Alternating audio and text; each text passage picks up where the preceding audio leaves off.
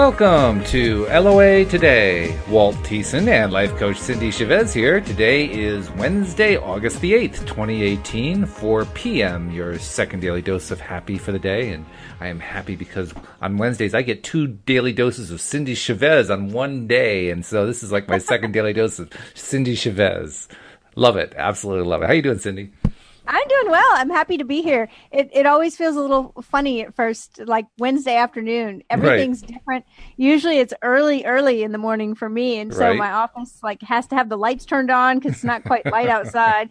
And now it's like, oh, but I love it. It's great. Yeah, it it's, it takes a little getting used to just because of the time shift, but uh, I mean, I I'm just thrilled that you're doing the the three podcasts. do you know you actually have more podcasts than anyone else now in terms of my co-hosts? Huh. I don't know well, if you're aware of that. that. Yeah.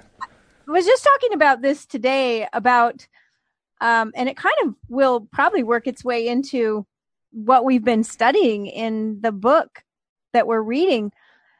But thinking about the thing that I started asking for at the end of last year, I asked for, um, I wanted, I wanted to do a podcast but I didn't want to do all of the setup for a podcast. Right, right. Yeah. And like three days later, I got an email from you, who I, I've never met you. I mean, it was completely out of the blue. Right. Um, and then I also made an intention that I wanted to be writing more and focus on my writing and hone my writing skills and really have an outlet to to say some things. And then like two weeks later, I got an email to be a contributor to a new um, platform for writers for news. Wow. And I said yes. And I've been writing there for almost, I don't know, six months or eight months or, and then I had another opportunity to contribute to a book in another area of my life that's an interest to me. And I said yes. And I got the email that my contribution made the cut. and so it's like all of these times I recognize that I didn't push the river, you know? Push the because river. I've done, I've done well there's a there's a, a there's a Buddhist saying, don't push the river, right? And it's just Abraham's nothing you want is ever upstream. Right.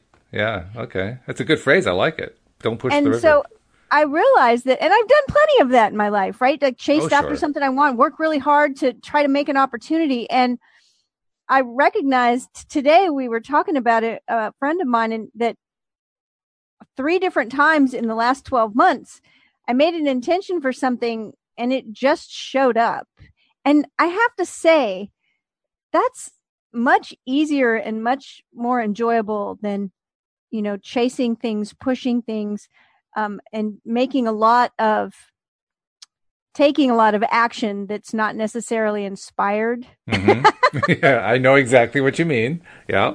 Because I've been so, dealing with stuff like that. I was telling you before the podcast, I've been dealing with stuff like that.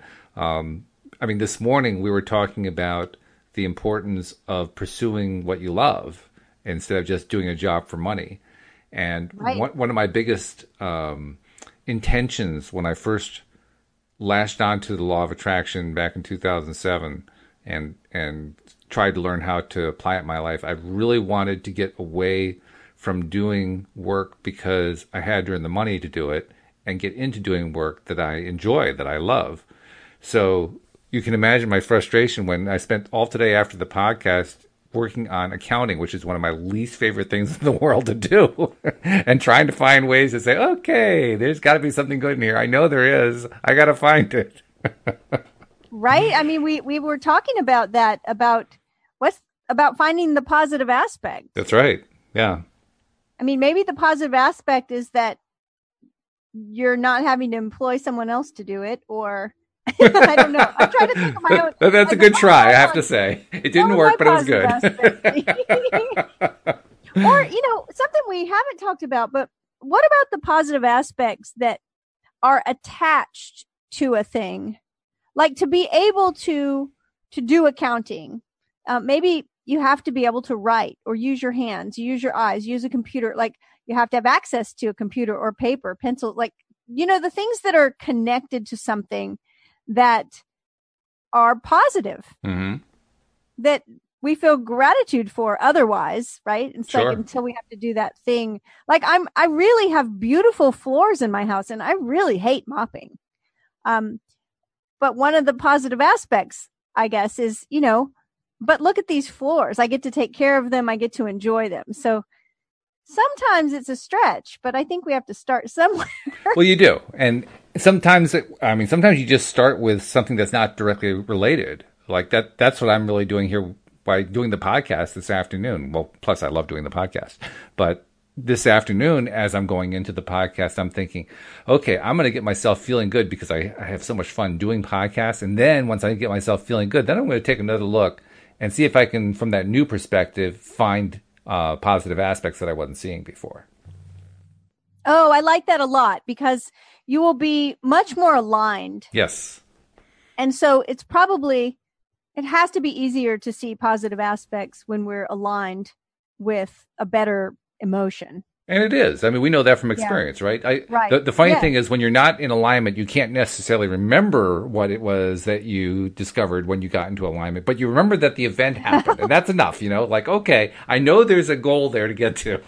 yeah, I know there's something there. Well, I mean, I think that's really true. It's like we know that when we're as when we're way down, like not where you were before the podcast. I mean, when we're way way, way down, right? Yes. Um, when we're when we're in that place, it really is almost impossible to to see our way out. oh yeah. And and everything that's wrong about the situation seems so big and overwhelming that the right things are so hard to see. And that's why it's always beneficial to connect with somebody who maybe is in a different place and can can help us see. And that's what the podcast is all about. that's true. Yeah. Yeah. Because I mean, I get the advantage of talking not just to you, but to uh, five other life coaches, and, and soon another co-host with Anne Marie joining Sundays, uh, starting. Let's see what date that is that going to be, whatever that is. Not this coming Sunday, the following Sunday. and when you have all those different perspectives to talk to, it doesn't matter what what you're dealing with. I mean, you're going to feel good by the time you're done, and that's really what you're after anyway, right? Right. And so, I mean, for people listening, that's that's like the our mission statement, right? It really To- is. to give you a dose of happy, to like lift your vibe and help you feel better. I mean, that's you know every everything we think we want, we we think we want it because we think it'll make us feel better, hmm and that tells us that our inner being is always reaching, trying to reach for that better feeling place. That's true. Yeah. Yeah. We And often forget can that. Those, take those conscious steps to do things that bring us to a better feeling place. And the podcast, that's our intention with it. And it works for us too. I always Mm-hmm. feel better. Oh yeah. It doesn't matter what the better. situation is. Doesn't matter what's going on in my life. Doing a podcast raises me way, way up the scale, way, way up the emotional set point scale that uh, Abraham laid laid out many years ago. In where was it? Asking is given. I think it, I think it's where they put it. Yeah, that's that's the book You know, they put in first. I don't remember. I, I know for a long time I had found it online and printed it out and I had it like somewhere close to my desk where I could, you know, really pay attention to it. Because like Mhm. we talked about this morning, joy is the goal, but Oh, yeah. it's it's the ultimate goal because that's at the top of the emotional scale. hmm And sometimes when we're way far down or we're at that lower area of the emotional scale, that's a real far jump to make.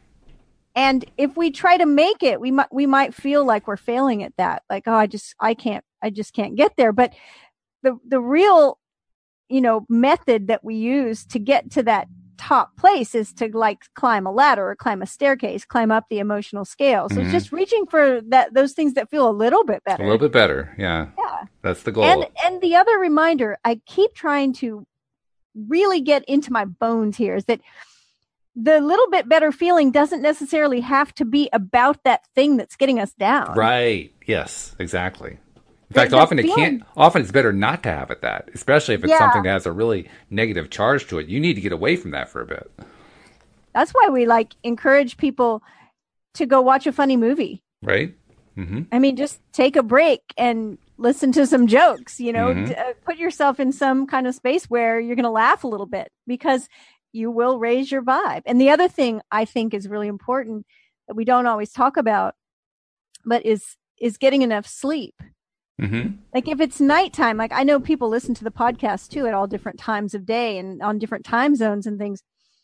And sometimes when the day is almost over and it's not been the best day and we've not had the best time, you know, that's, that's a time that might really feel like a struggle to get our emotional set point up a little bit Oh yeah.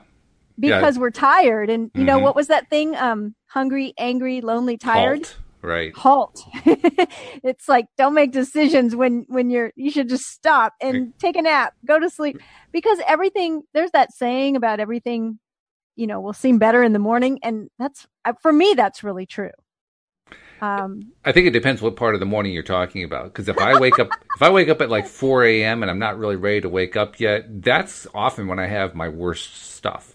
yeah i'm not talking about 4 a.m well, that's in the morning. It's just really early morning. That's all. Technically, but I remember even when my when my youngest son was young, um, he had some bouts of really before we figured out what it was. It happened to be um, artificial colors, but when he would eat foods with artificial colors, he would go into a real emotional slump. Oh wow. And I recognized at some point that sometimes at night, it's like a baby that's cranky, right? It's like, oh, and everybody just says, oh, he's so cranky. It's past his bedtime. hmm And when he was a young kid, sometimes at night, he would be, you know, kind of miserable. And I would realize, I would have to tell myself, don't make this bigger than it is. He just needs sleep. And the next morning, he'd be fine.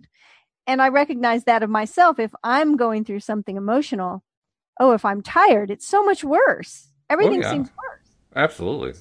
It So only sleep is important. sleep is important, although I still don't understand why is it that Abraham thinks that we only need an hour or two of sleep a night. Yeah, well, I'm not. You know, you you really hit the nail on the head one day when you said, "Why do we keep asking a non-physical being?" That's true. I want to go, Abraham. You don't know that. or, or if you did know it in a previous life, after you died, you forgot it because you forgot the stuff you didn't want to remember, right? right? You forgot about that. It's not. It's not 40 minutes of sleep we need. It's Oh. hours, hours. So, and then the other thing you can do if you're needing support is, and you want to feel better and connect, you can call us. yeah, that's a good idea because Yeah. that that only not only picks you up, it picks us up. We Yes. everybody benefits from that. That's a good idea. Let's give out so the the phone number because we, we're trying to get into that habit, right?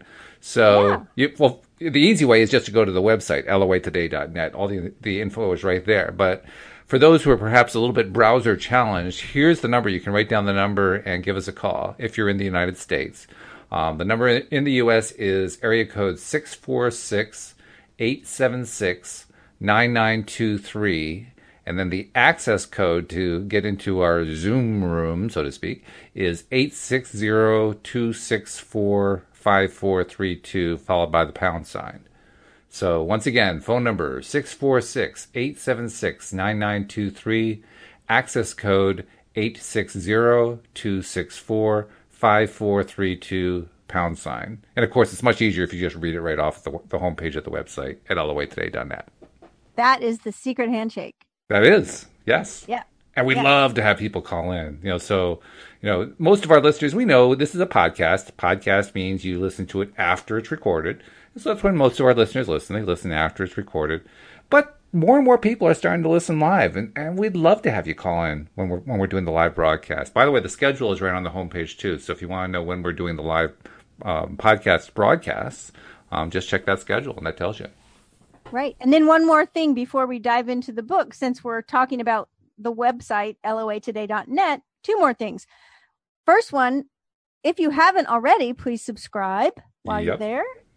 Very and simple. The, the second one, Walt, you were talking this morning about wanting to ask people if they're listening to the podcast to throw out um, a post on some social media that they frequent Yeah. uh, and just mention loatoday.net. Like you don't have to, you know, you're not have to say any comment about how you feel about it unless you want to. We'd love that, but you know, but just a shout out like I'm listening to loatoday.net. We want to it's an experiment that we're working on here Right. to see because we see how that plays out. We all know that social media is is where it's at in terms of outreach and people finding out about stuff and so forth.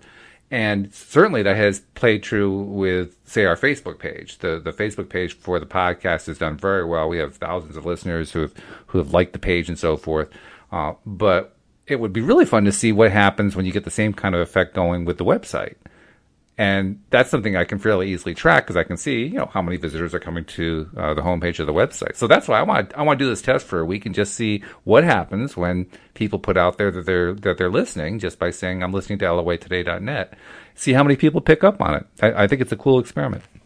I like it too, and it's uh, tapping into that curiosity we were talking about this morning. And as you reminded me, we also have to treat this like a, an LOA moment because what we're trying to do also is attract listeners, right? So this is all about how it's going to feel when all those people see these posts that are put out there and start checking out the website, checking out the podcast, and even becoming subscribers. I mean, that's definitely going to feel really good. Yeah, well, we know how that feels. So all we have to do is tap into the feeling since it's oh, familiar yeah. to us because Very. we've had people reach out and tell us that they're enjoying the podcast. So Oh yes. Yeah, no, it's definitely worth no. it's worth the go, that's for sure. So so for those of you who are willing to take the time to do it and it, it doesn't take that long anyway.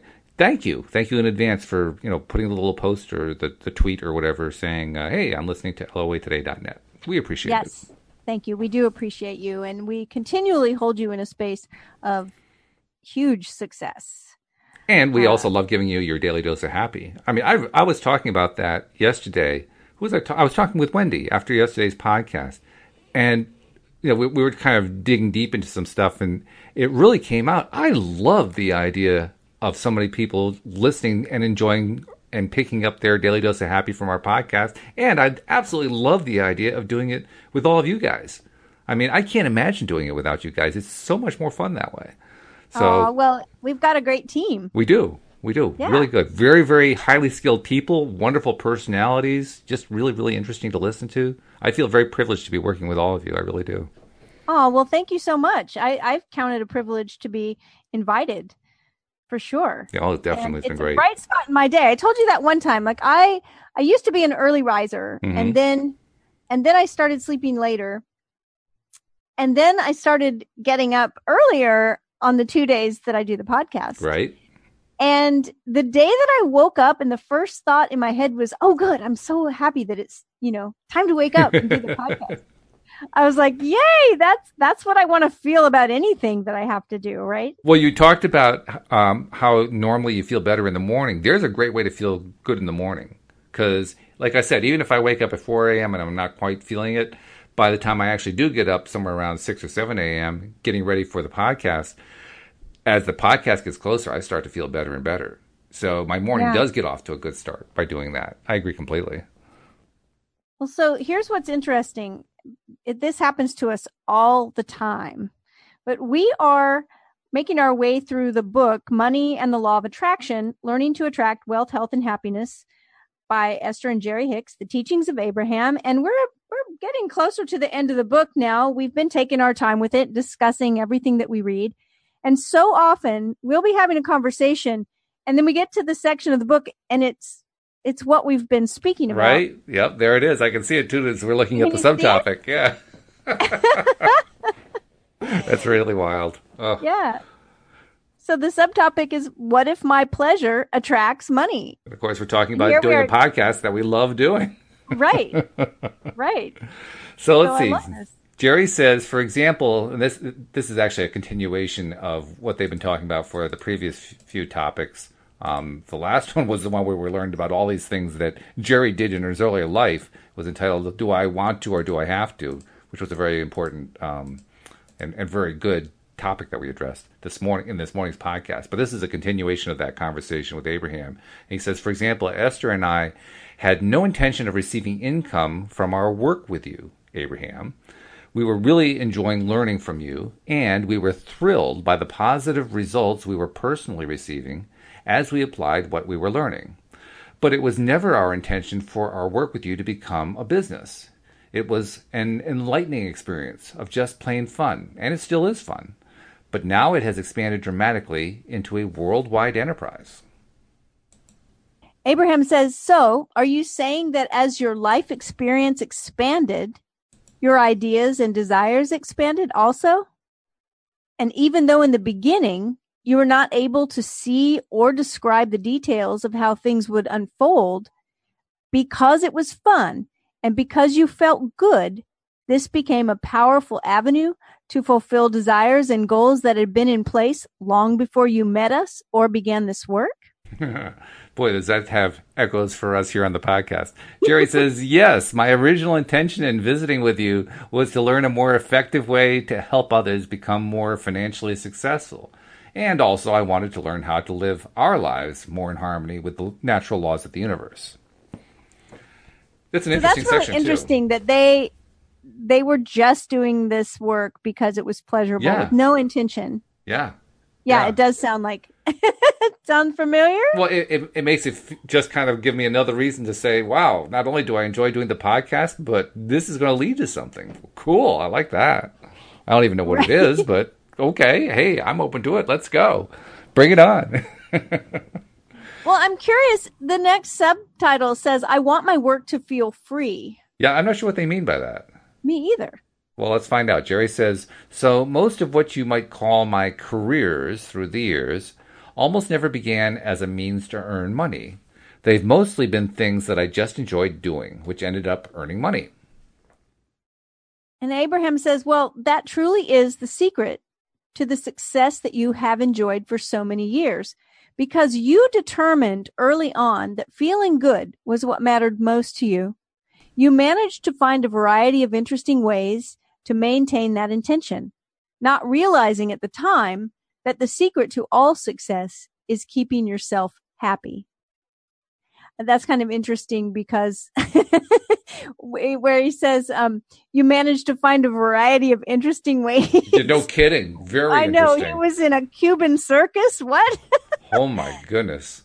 so I mean, one of these days, somebody ought to do a post on all of the different careers Jerry Hicks did while he was alive.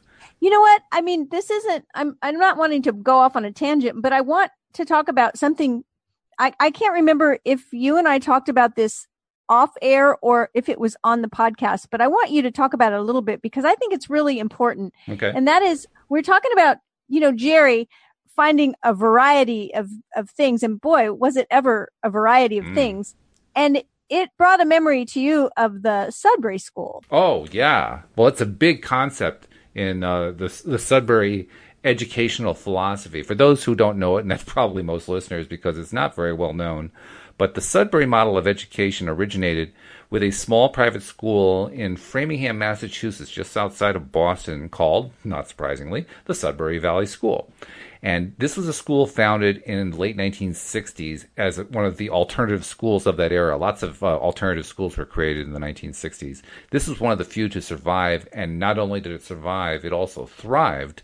And what's unusual about it is that it's a school where the kids are in charge of everything. They decide what's going to happen throughout their day. They run the school governance. They actually run a judiciary committee. I mean, they are literally in charge of every aspect of the school, which kind of flies in the face of traditional education. That's not the way this stuff Right. is supposed to work, right?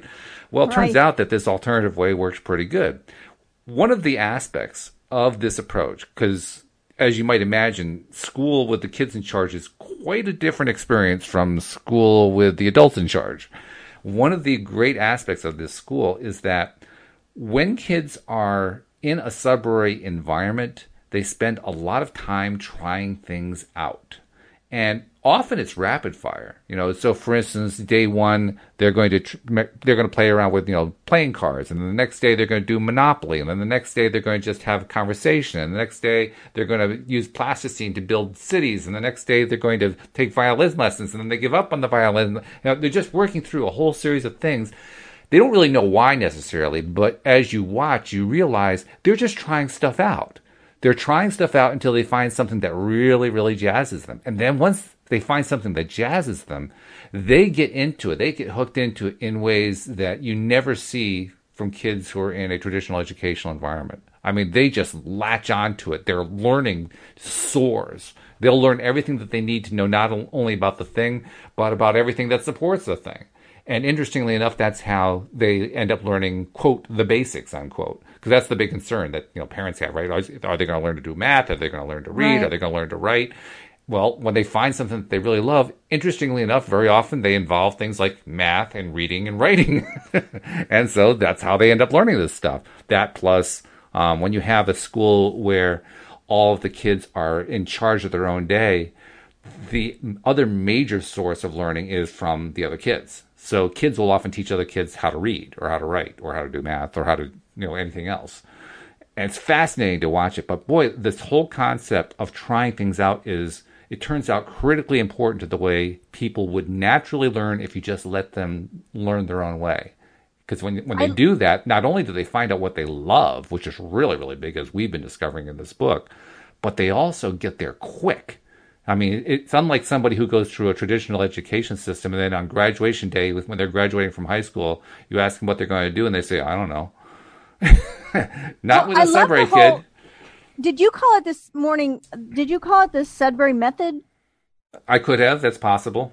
I mean, just the idea of trying something out and then just try it, let it go, try it, let it go. There isn't yeah. any attachment to no, you have to keep doing this you know, over and over. Right. Um, and yes, sure, I, there I do I do believe that anything worth doing well is worth struggling through the doing it bad part when you're learning.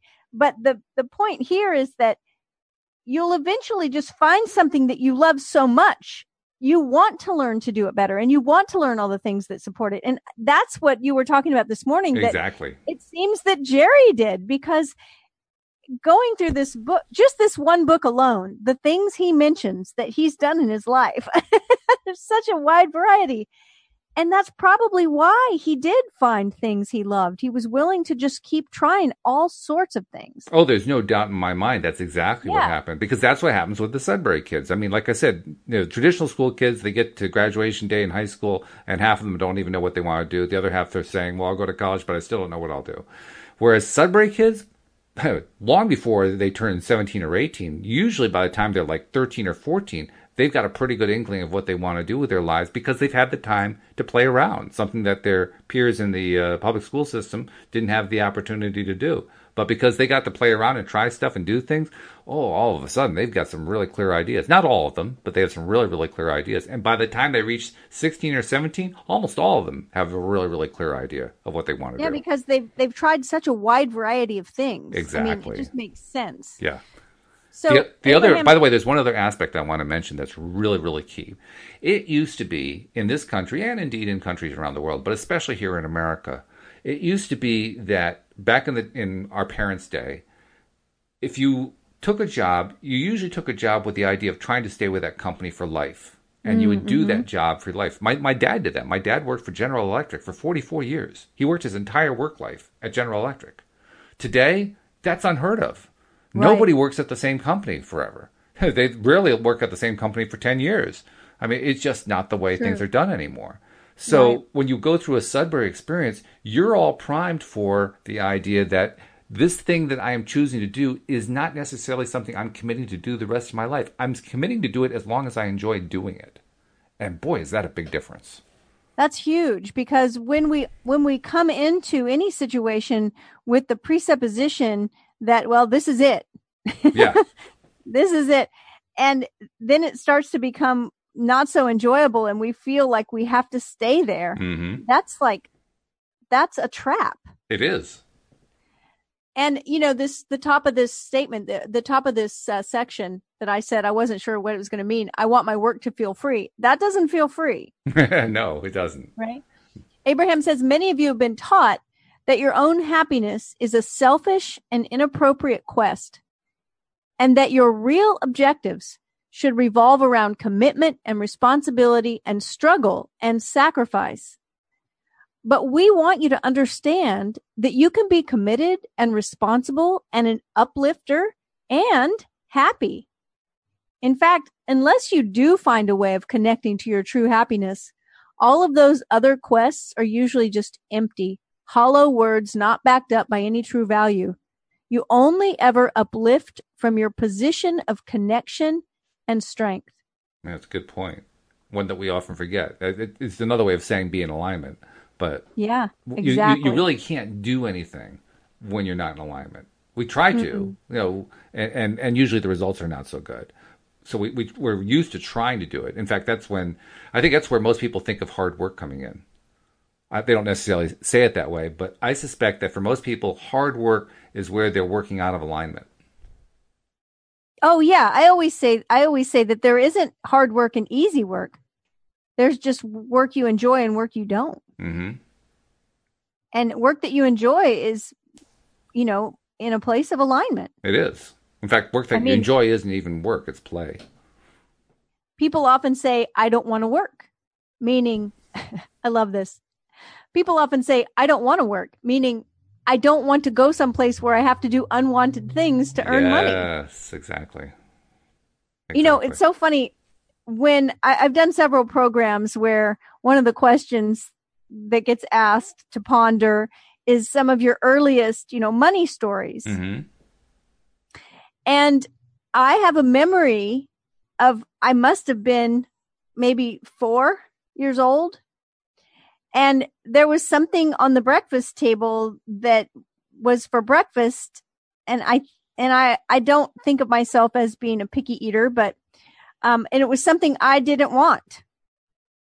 And I was offered, you know, a quarter to eat it. you were bribed. Okay. I was bribed. If you if you eat that, whatever it was, if you eat that piece of sausage, you know, here's a nickel or a quarter or whatever. And when I thought about it in There- the there kids of today money that- I- story, I- I, thought somebody was trying to pay me to do something I didn't Right. want to do. Well, plus there are also kids listening who might be listening today who are saying a quarter. Are you kidding? I wouldn't settle for anything less than five bucks.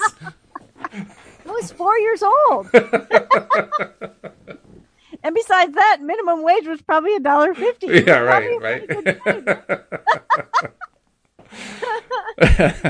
So, but when I read that, it's like people often say, I don't want to work.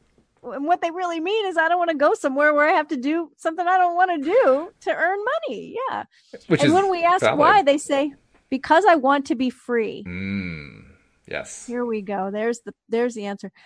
Because I want to be free, but it is not freedom from action that you are seeking. Because action can be fun. And it's not freedom from money that you want, because money and freedom are synonymous. You are seeking freedom from negativity, from resistance, from the disallowance of who you really are, and from the disallowance of the abundance that is your birthright. You are seeking freedom from lack. Good last sentence. Wow, that's awesome. You are seeking freedom from lack. No kidding. yeah. Yeah, that's exactly it.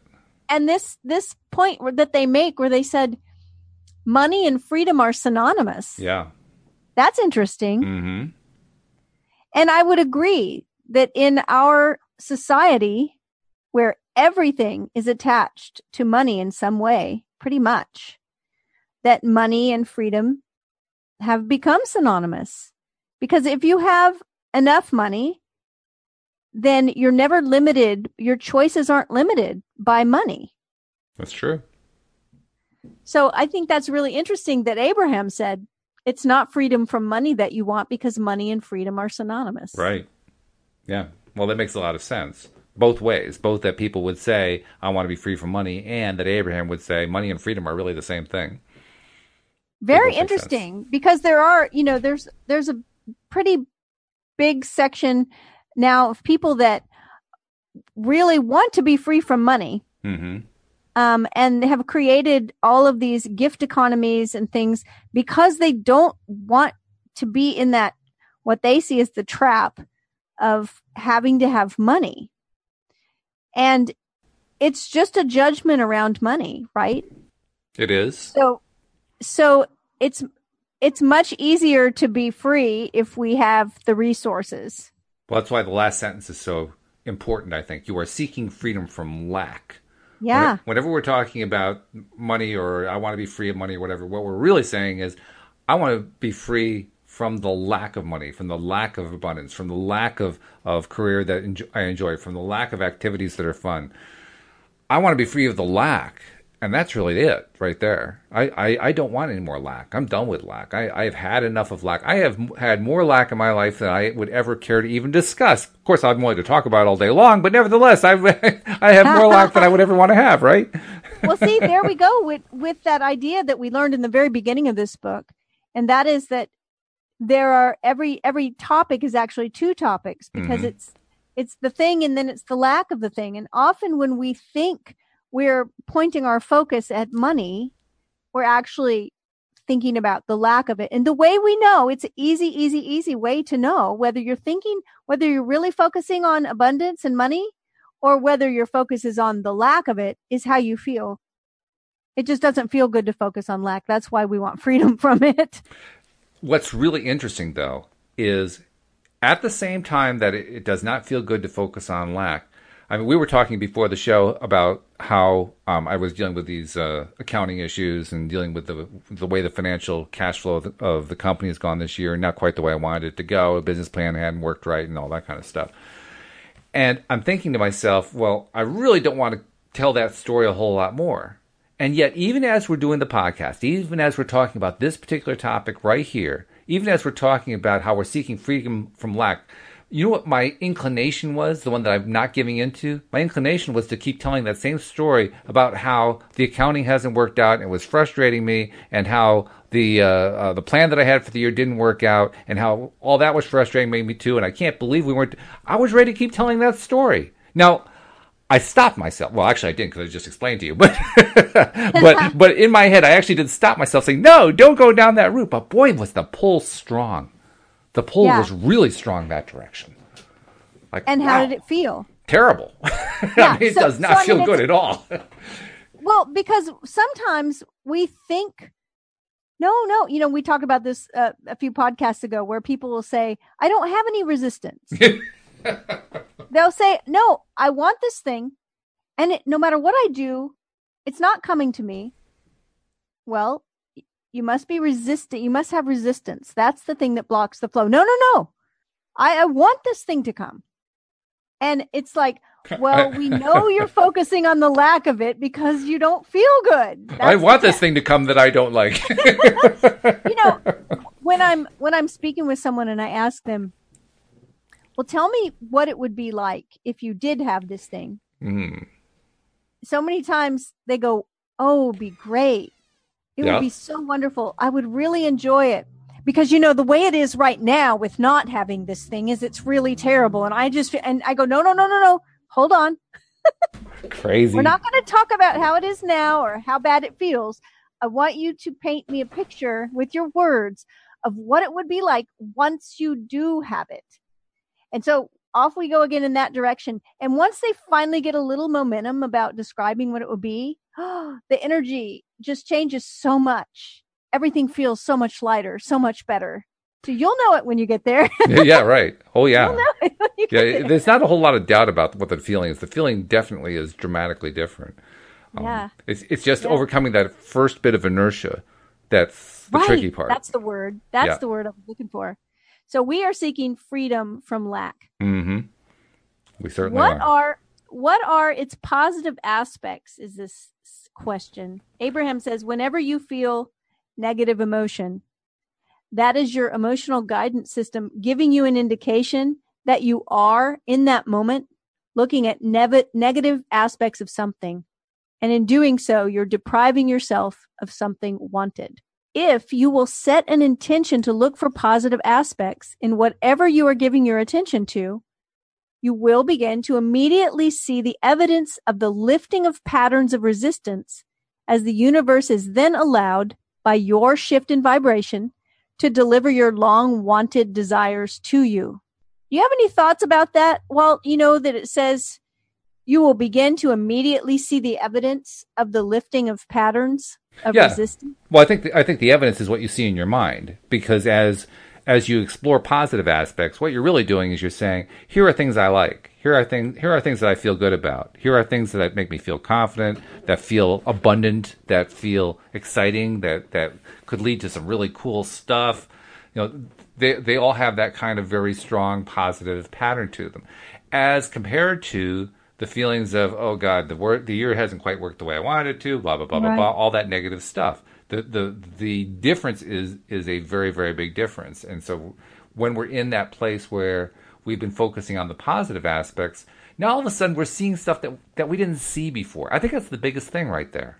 We well, just I think that's it's the word the word that threw me a little bit was the word see. Because Mm-hmm. when I say you will begin to immediately see the evidence, I always think of things I can see. Like a physical see yeah. In my in my you know environment. right. But I I think we can immediately feel the evidence of the Mm-hmm. lifting of patterns of resistance. As soon as we as soon as we feel one little bit better, that's the evidence right there. Well, it's funny because I'm the one who is auditorily oriented, and, and my my uh, ability to visualize is, is fairly weak. And here I am talking about how I can see it in my mind. Like, well, okay, I guess go. I'm doing better than I thought I was, right? People often move from job to job, profession to profession, employer to employer, only to find the next place no better than the last. And the reason for that is they take themselves everywhere they go. Isn't that annoying? I mean, when you go to a new place and you continue to complain about what was wrong with your last position in order to explain why you came to the new position, the same vibrational mix of resistance goes with you and continues to prevent the things you want from coming to you. The best way to accomplish an improved work environment is to focus upon the best things about where you currently are until you flood your own vibrational patterns of thought with appreciation. And in that changed vibration, you can then allow the new and improved conditions and circumstances to come into your experience. Some worry that if they follow our encouragement to look for good things about where they are, it will only hold them longer in an unwanted place. But the opposite is really true. In your state of appreciation, you lift all self-imposed limitations and all limitations are self-imposed. And you free yourself for the receiving of wonderful things. that's a really good paragraph for me. Me too. Some worry that if they follow our encouragement to look for good things about where they are, it will only hold them longer in an unwanted place. Now, when you say it that plainly, it cle clearly doesn't make any sense. But boy, is that true about the way it feels. When you're when I'm not in that really good place, that's exactly what it feels like. If I try to follow the encouragement to look for, for good things, it will only hold them longer in an unwanted place. Well, It- I've I've had more oh. than one conversation with someone where where I've and sometimes it's hard for me to put into words, but we've talked about it before on the podcast that I like to get to the place where I can spend whatever it is, 60 seconds, five minutes, 10 minutes, 20 minutes, doesn't matter, but I, I'm going to spend a segment of time thinking about that thing I want and, and how it will feel. And the whole intention of the exercise is to enjoy how good it feels. Mm-hmm. Like it isn't that, oh, I'm going to create it, attract it. I'm manifesting it now. Those things do happen. Yes. But the exercise is just, no, I'm doing this for the pure enjoyment of spending this five minutes or 30 seconds or whatever it is, thinking about what it would be like to have that thing, how good it would feel, how wonderful it would be. And that's my whole intention is to enjoy it. And I've had people say, no, I don't want to do that. I don't want to just enjoy thinking about it. I want the thing. right. And it's like this argument that says, I'm not going to be happy until I'm holding it in my hand. I refuse to be happy just thinking about it. when, you, when you say it that way, it sounds so ludicrous. It really it does. It does. It's silly, but to me, that's what the argument is. When someone says, no, I want the real thing. I don't want to just imagine it and fantasize about it and enjoy the thought of it and pretend like I can feel it. I don't want that. I want the real thing. And so the further argument, the corollary to that is I won't be happy until I have the real thing. It's like, well, you're never probably going to have the real thing. That's right, because you're never happy enough for it. Right. very, very good. So- Wow. oh, that, but that So it- that worry. I, I mean, when they when I read that, when you read it the first time, and then I reread it, I'm thinking, how often do I go into that one? I mean, daily, literally. I experience that one at least once a day, maybe multiple times in a day. I, I'm thinking maybe I got to like take this sentence and print it out to remind myself just how silly it really is. That Some you, worry that if they follow our encouragement to look for good things about where they are, it will only hold them longer in an unwanted place.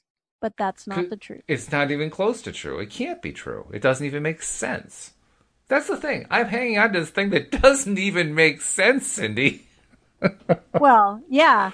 I mean, how how many of us can raise our hand and say, "Yeah, we get it. We we do the same thing." Oh yeah, yeah. Well, I'm going to turn that around right now and say, you know what? I'm letting go of this thing that doesn't make any sense. I am done with it. I want it out of my life. I don't even want to even name what it is because I don't even want to think about it, other than to say, I'm not buying into that craziness anymore. That's just that's well, just silly. here and here's the best part is the, is the italicized part after that. It says the opposite is really true. In your state of appreciation, you lift all self-imposed limitations, and all limitations are self-imposed. They are. And you free yourself for the receiving of wonderful things. This is a section that is going to get pink highlighter in my very good very good yeah it should it deserves it i mean i'm thinking right now i need to just start thinking immediately about the uh, our financial situation with the company and how wonderful it is going to feel when by the end of October we shut down. Uh, we're a seasonal business, so we shut down at the end of October. By the end of October, the financial goal I've set for us to have between now and then, we'll have achieved it and then some. And boy, is that going to feel good on a number of different levels. First, because we did it, kind of against the flow of the way the, the early part of the year went, but we did anyway. We managed to turn our minds around and turn our attitudes and our, our emotional feelings around and so forth and manifest this this wonderful thing that happened, this wonderful uh, uh, financial goal being reached. But more than that, then this is really big.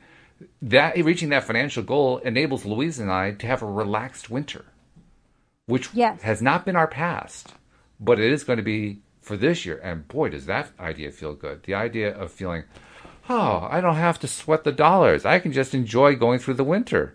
I don't have to do a, you know worry about are the bills going to get paid? You know, how are we going to finance the spring when we get uh, the business going again? How are we going? to... I don't have to do all that.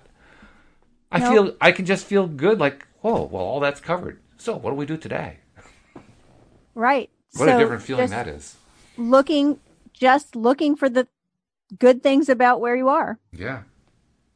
And then we were Yay. talking earlier about the podcast we were talking about how much we enjoy doing the podcast and how great mm-hmm. things could, could, come out of that. Well, I can do the same thing there, can't I? I mean, I can, yes. I can try to envision what the podcast would look like, knowing perfectly well that what I envision may not be exactly the way it comes out because my batting average is pretty poor in that regard, trying to predict what it's all going to look like. But nevertheless, by getting into the feeling place for it, it is going to produce the kind of positive result that I'm looking for. I may not know, I may not be able to pre-frame exactly what that positive result is going to look like, but hey, if I get a great positive result, that's really what I'm looking for anyway. So that's good enough. So and usually it's better than what I pre-frame. Mm-hmm. mm-hmm. You know, it's yeah. like a lot of times, and the other thing is like focusing on the how. I don't have to know how. That's where I get my batting average zero zero zero. I am so bad at predicting how. well, you I know, mean, that's that's one of those patterns that when you see it, you go, okay, I recognize mm-hmm. something I always do is that I I focus on this and it, well, it's I, not. So I can give myself some credit though, because the more that I've recognized how bad I am at predicting how, interestingly enough, the less interested I've become in predicting how. It's gotten to the point now where where how is not something I spend a lot of time on anymore. I still spend more than I should, but not nearly as much as I used to. And it's becoming less and less interesting every day. So I see that as a really great trend. I think that many times when people uh, focus on, well, when they get attached to an outcome, which we all do at times, right? Mm-hmm. We want a certain thing, yep. and we want we want something to work out the way we want it to work out. A lot of times, I think that's attached to a how. So it's like, no, I have to have this happen because I need to get here. Mm-hmm. Right? It's like we sometimes forget about the the the long game. So it's like, no, we we I have to get this job. I have to get it because if I get this job, it'll provide whatever and it's like and that's really the thing we want and we really want that because we think it's going to make us feel better. And we we're putting all of this stuff riding on this one outcome. I mean, we see this with people like, I have to get my ex back. Mm-hmm. Yep. I have to have this. I have to have that.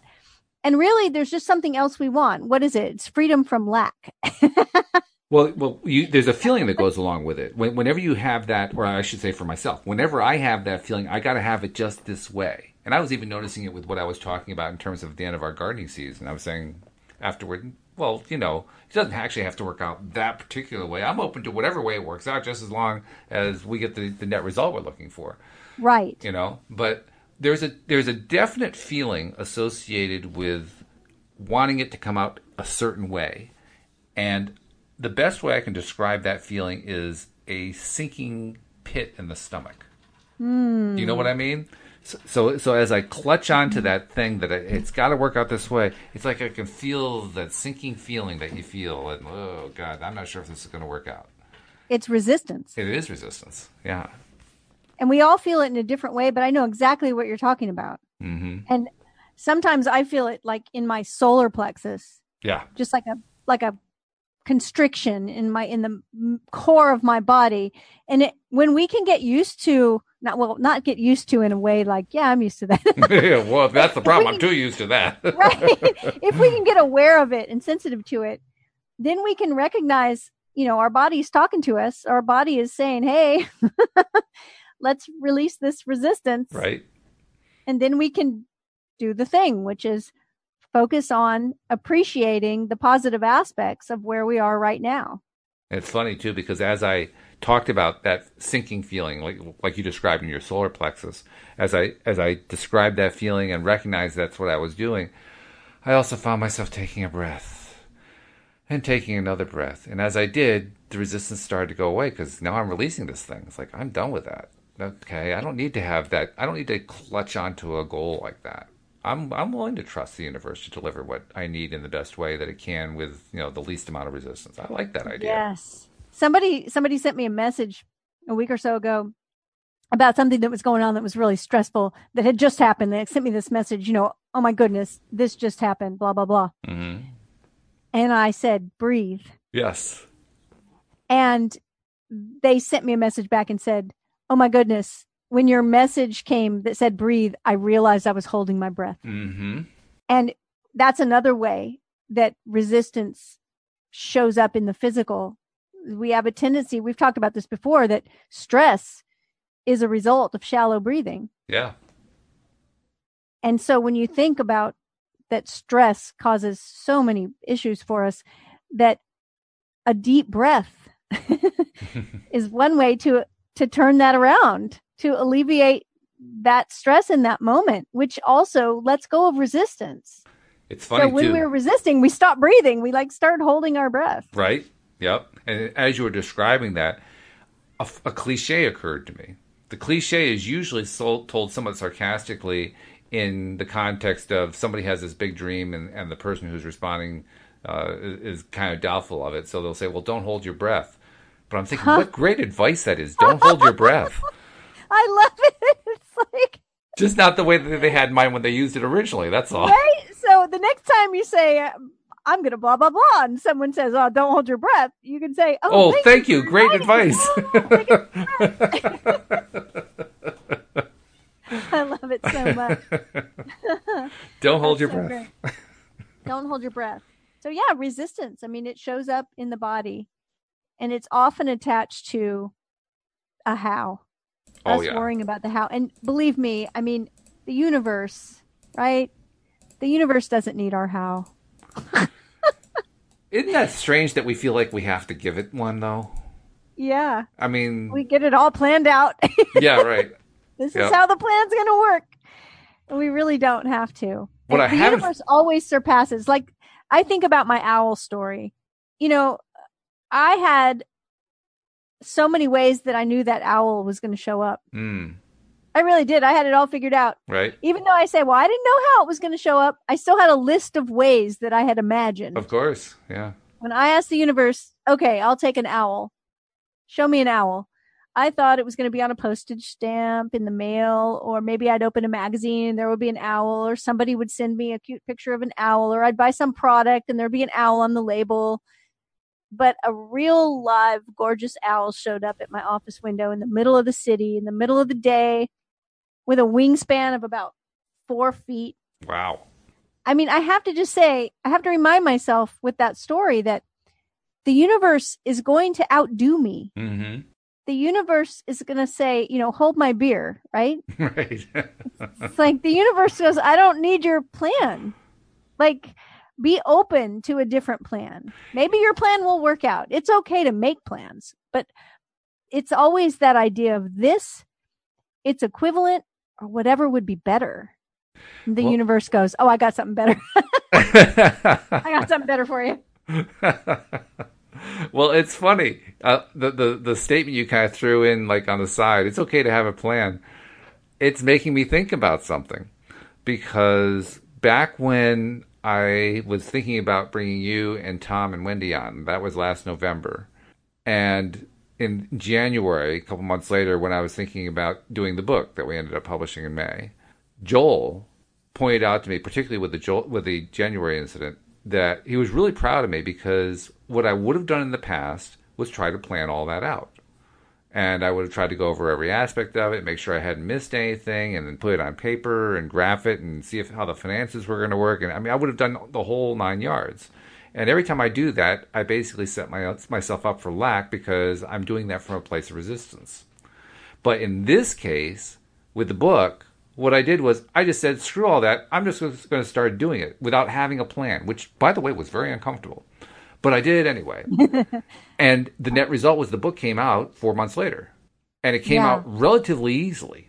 Now, move forward, fast forward about three months to the beginning of April when I had been working on the plan for the gardening business. And I had a full plan with a spreadsheet calculating how the cash flow was going to go and what we were going to do at what point during the year and who we were going to, to hire and how much we're going to pay them and all. I mean, I had the whole thing worked out and I'd completely forgotten the lesson. The lesson that I learned in January of just don't spend all your time working on the plan because that's when you get yourself into your position of lack wall. Don't go there. I'd completely forgotten that lesson and I started doing the plan again. And what happened? The first half of the gardening season was our most successful ever, but financially it's been a disaster. Well, I know, mean, you would think I would learn, right? well, but we do. I mean, you know, one of my favorite teachers, she is a, a Buddhist nun, Pema Chodron. One of the things she said was that a thing never goes away until we learn what it's there to teach us.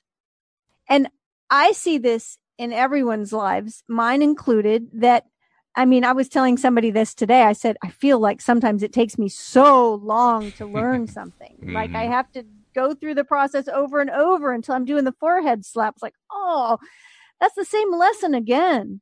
But eventually, you know, we get it. and you're, I mean, you know, you're doing it. This whole story is the evidence that you're doing it, that you've learned it.